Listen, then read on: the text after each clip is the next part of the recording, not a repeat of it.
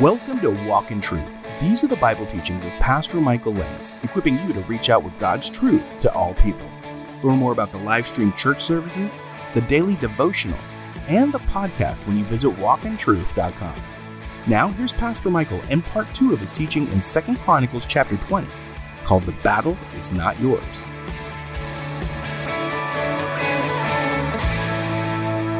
If God is for us, who can be against us? Sometimes we just need to quote scripture for us. God does not need to be reminded about his word. Oh, that, I, that's a Bible verse they're quoting right now. Gabriel, Michael? No. God already knows his word. But we need to quote his word because it strengthens us. You see, if God is for us, who can be against us? God did not even spare his own son. So we go down in Romans 8 and we see in verse 37 and all these things we overwhelmingly conquer through him who loved us. I am convinced, says Paul, that neither death nor life, angels, principalities, nor things present, nor things come, nor power, powers, things to come, nor powers, nor height, nor depth, nor any other created thing shall be able to separate us from the love of God, which is in Christ Jesus our Lord. Amen. He says to Zerubbabel in Zechariah 4 6, Not by might, nor by power, but by my spirit, says the Lord. It won't be your might, it won't be your power, it will be my spirit. Just invite me in and let me do the work. And so, as the leader of the nation, he says, Power and might are in your hand. No one can stand against you. You are all powerful in times of war. Fear can be a healthy thing for us, spiritually speaking, because they force us to seek God. They force us to get serious with God again. They call upon us to lean into Him. When you don't need God in your natural everyday life, you can just go on business as usual. But times of war, times of difficulty, times of challenge, force you back to God, and that can be a healthy thing. It's not always a comfortable thing. I completely acknowledge that. But it's a healthy thing for you spiritually. I want to take you to Second Chronicles 7, a little bit back in the book, and show you when they're uh, dedicating the temple where the people had come to pray. This is Second Chronicles 7.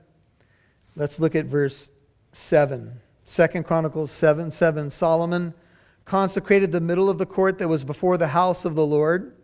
For there he offered the burnt offerings and the fat of the peace offerings, because the, uh, the bronze altar which Solomon has, had made was not able to contain the burnt offering, the grain offering, and the fat.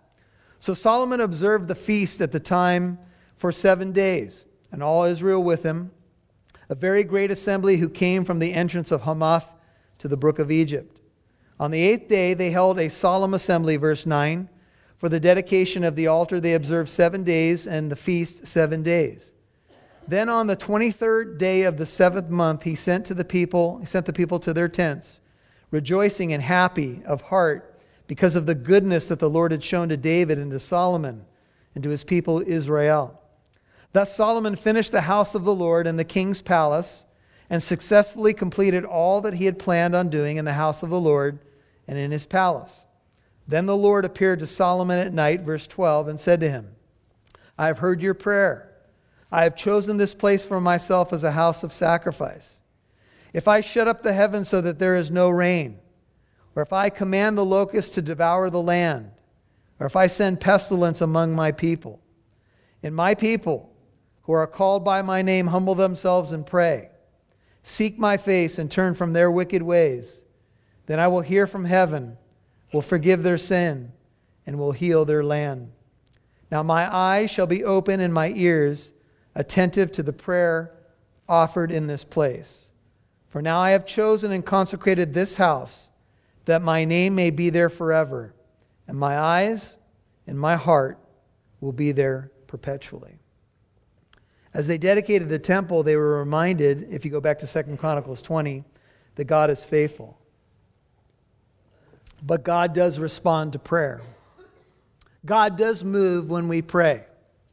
God does ask us to invoke his name, to call upon him so that he might enter into the battle. If you want to do it alone, he'll say, Have at it. Lots of luck. And so, as the leader of the nation is up there praying, he reminds God of what he did. Not that God needs a reminder, verse 7. Did thou not, O our God, drive out the inhabitants of this land before thy people Israel and give it to the descendants of Abraham, thy friend forever? Notice Abraham's called God's friend. And they lived in it, verse 8, 2 Chronicles 20, and have built thee a sanctuary there for thy name, saying, Should evil come upon us, the sword or judgment or pestilence or famine, we will stand before this house and before thee, for thy name is in this house, and cry to thee in our distress, and thou wilt hear and deliver us. In the early stages of the United States of America, at the Continental Congress, when the nation was really having to make some very difficult decisions in the Declaration of Independence and so forth, they called for prayer and fasting in our earliest meetings with the founders of our nation. People who practice revisionistic history are out to lunch. They have not read the documents that go with this nation, or they have chosen to ignore them, or they simply don't know. But here's the deal our founders, many of them were studying for the ministry or were in the ministry. And they cried out to God at the beginnings of this nation that the Lord would help us and his smiles from heaven would come upon this nation. This is the nation that you live in. The United States of America, certainly imperfect, certainly founded by men that had their foibles and frailties and made their mistakes, but nonetheless, they believed in this instruction that if we call upon God, he will be faithful. If any nation decides to make Yahweh their God and to say righteousness exalts a nation, but sin is a reproach to any people, God will smile upon that nation. And that's what we've had for 200 plus years in this nation is the smiles of heaven. But we have to be careful that we don't think that we did it ourselves, that it was some ingenuity on our part that made us what we are today. The moment that we do that, the moment that we deny our history and deny biblical revelation, we run the danger of God lifting his hand from us. This is the precedent that we have in Second Chronicles. Just like we have the story of the Chronicles of Narnia. You guys remember that story? This is the chronicles of a nation that sometimes trusted God and at other times didn't. And what happened as a result? Will you hear Will you deliver us, O Lord? Paul writes in 2 Corinthians 1:10, He delivered us from a, so great a peril of death and will deliver us, he on whom we have set our hope, and he will yet deliver us. God is faithful to deliver. And now, 2 Chronicles 20:10, behold the sons of Ammon and Moab and Mount Seir, which is uh, in Edom, whom thou didst not let Israel invade when they came out of the land of Egypt. They turned aside from them and did not destroy them. Behold, now they are rewarding us by coming to drive us out from thy possession, which thou hast given us as an inheritance. O our God, will thou not judge them? For we are powerless before this great multitude, verse 12, who are coming against us, nor do we know what to do, but our eyes are on thee. I was listening to Alistair Begg preach, and he said, verse 12 of Second Chronicles 20 is the story of their church. Lord, we don't know what to do, but our eyes are on you. Could I submit to you that that's not a bad mission statement for a church? Because we can read all kinds of books that tell us the different models. We can get a notebook about how to reach our community and what we should be doing in this or that. But I, could I just say to you that if we keep our eyes where they belong, we'll know what to do ultimately. If we seek Him, we don't know what to do, but our eyes are on you. Fixing our eyes on Jesus, Hebrews 12, 2, who is the author and what? Perfecter of our faith. We need to look away from the other things. That's what the Greek means in Hebrews 12 2. And fix our eyes on Jesus. Are your eyes on him? It's so easy to get your eyes off him into the strategic plans, into the bullet point lists, into doing this and that. And Jesus says, No, you're running a race. You look at me, and I'll get you to the finish line. You rely on my resources and my power, and I'll get you where you need to be. So many times in my life, I've been right here. I don't know what to do. I don't claim to have all the answers. Remember when you were younger? Some of you are young right now, and you thought you knew everything about every subject? And then as you get older, you realize how much you actually don't know? Well, that's kind of how life is. Go to Second Chronicles 14. Look at verse 9. Second Chronicles 14, 9 says, Now Zerah the Ethiopian came out against them with an army of a million men and 300 chariots. Second Chronicles 14, 9. And he came to Mareshah. So Asa went out to meet him, and they drew up in battle formation in the valley of that place. then Asa called to the Lord his God, verse 11, and said, Lord, there is no one besides thee to help in battle between the powerful and the, those who have no strength. So help us, O Lord our God, for we trust in thee.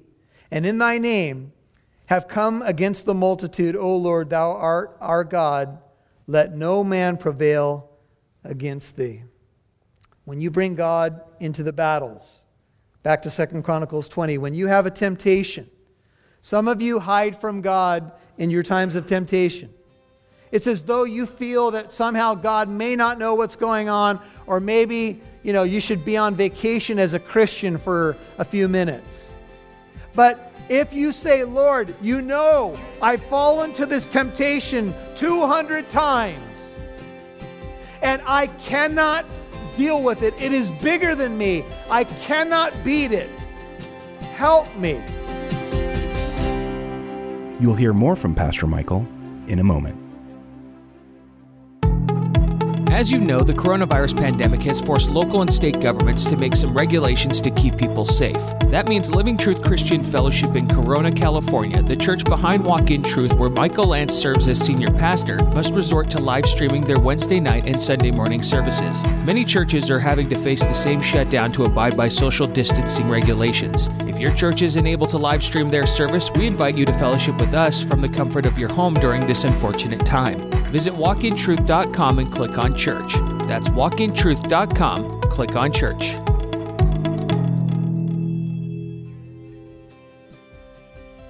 Make sure you subscribe to the Walk in Truth podcast, available on your favorite podcast app.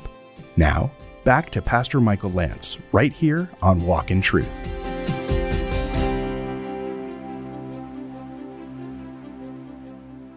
So many times in my life, I've been right here. I don't know what to do. I don't claim to have all the answers. Remember when you were younger? Some of you are young right now, and you thought you knew everything about every subject? And then as you get older, you realize how much you actually don't know? Well, that's kind of how life is.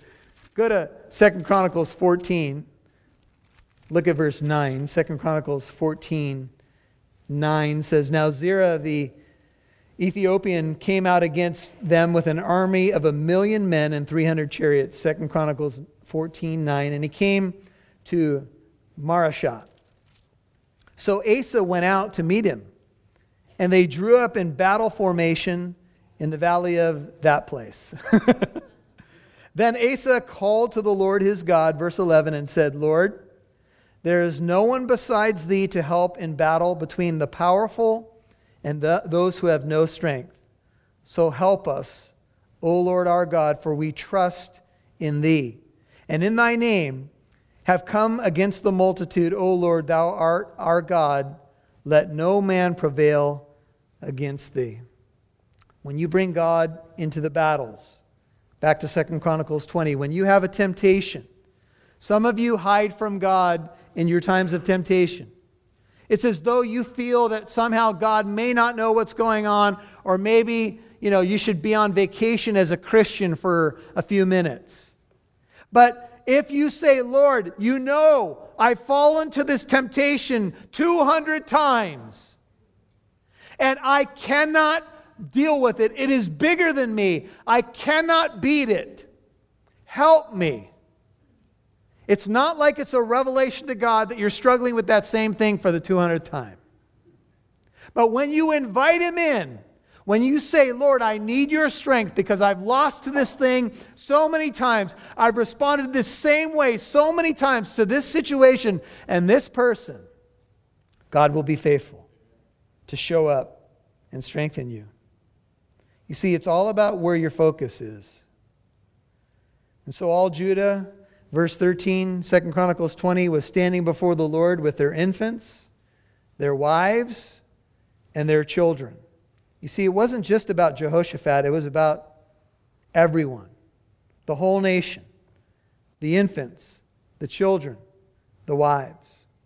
We're on the golf course one day, and there was a guy walking by, and he was moving kind of slow. He's an older guy, and he walks the golf course apparently several times a week. And, you know, he's moving very slow, pushing his, his bag. But then we watched him hit the ball. And he hit the ball amazingly well.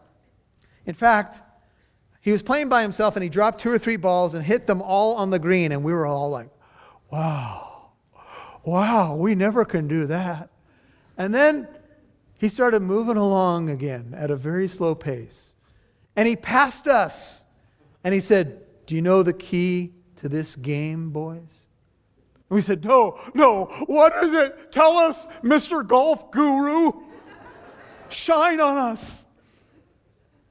He said, This game is all about focus. And we're like, Yeah. Yeah, yeah, yeah, yeah, yeah. but how many of you are over the golf balls of life? And sometimes, do you know? I don't know if I can stay in camera here, but I'm going to try. Do you know what the biggest problem of a golfer is? How many of you can say it? It's lifting your head. The little golf ball doesn't even move, and you could put it on a tee. But somehow, we want to see where it went before we hit it. Where is it? Where is it? And then your fellow players say, It's right at your feet. You missed it. What? it's true. Golf is about focus. Your spiritual life is about focus. And so the whole nation is there. They prayed. Write down Psalms 121 and 123. I'm not going to take you there, but I think it'll bless you.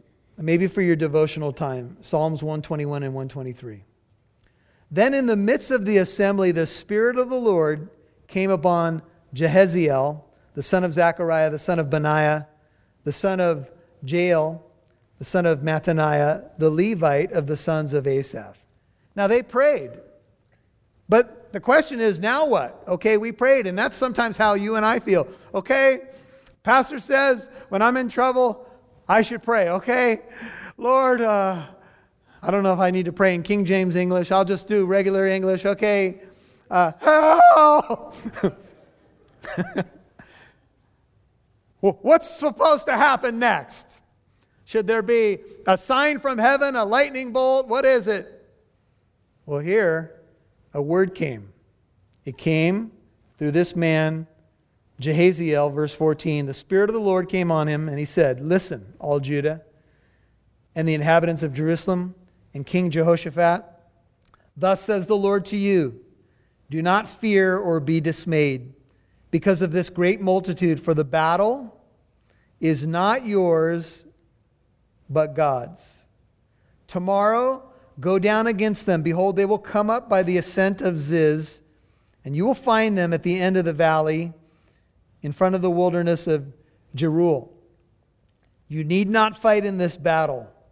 Station yourselves, stand and see the salvation of the Lord on your behalf, O Judah and Jerusalem. Do not fear or be dismayed. Tomorrow, go out and face them, for the Lord is with you. You prayed. You called upon my name. The Spirit of the Lord gave a message through a prophet. And here's the message you go out. But when you go out, you're not even going to have to fight. It's like the book of Exodus when Moses says, Stand still and see the salvation of our God. And God, what did he do? He opened the Red Sea for them to pass through. He said, Those Egyptians, that army that you're so afraid of, you will see them no more after this day. You won't see them again. The things that we fear. You know, fear paralyzes so many people.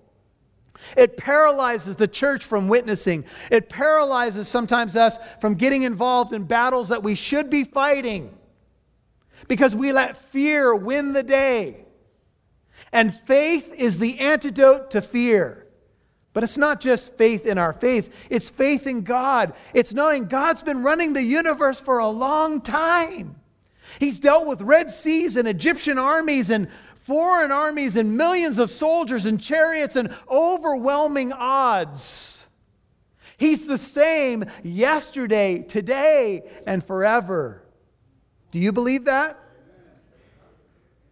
The battle is not yours. You are part of the army of God. No one can defeat him. You see, all you have to do is stand still and see the salvation of God. Do you know Jahaziel's name, who gave the message? He's a Levite of the sons of Asaph. His name means beheld of God, or you could say, behold God, or look to God. Or maybe God looking to him. Do you remember the story of Hagar? She has that fight with Sarai, and she goes out and she's pregnant with Ishmael, and uh, she Sarai treats her harshly, and we understand there's difficulty there. And she goes out and she's all by herself, and the angel of the Lord shows up, and he speaks a word of comfort to her. And she then names the location. She says, He is the God who sees me. He sees me. In my struggles, in my battles, in my weaknesses, in the times that I do well and the times that I'm so weak, He sees me. And He loves me. Isn't that amazing? He loves me at the worst of my times and at the best.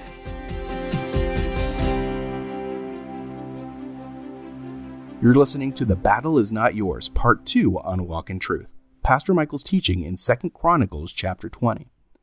Here's a quick reminder that Pastor Michael Lance is the senior pastor of Living Truth Christian Fellowship here in Corona, California. Right now, because of the coronavirus shutdowns, our church is live streaming our Wednesday night and Sunday morning services. That's Wednesday nights at 7 p.m. and Sunday mornings at 10 a.m. Visit walkintruth.com and click on Church. That's walkintruth.com and click on church. Now, here's Pastor Michael. Well, we are studying a incredible battle scene, but we realize that really they didn't even have to fight. They just had to pray and trust God. And of course, there was some action that they took, but the Lord ultimately fought the battle. And this is an, an example of putting your faith into action. You know, the battle's not your, my, yours, my friend. It's the Lord's. He does the work. When you preach the gospel, He's already imbued it with His power.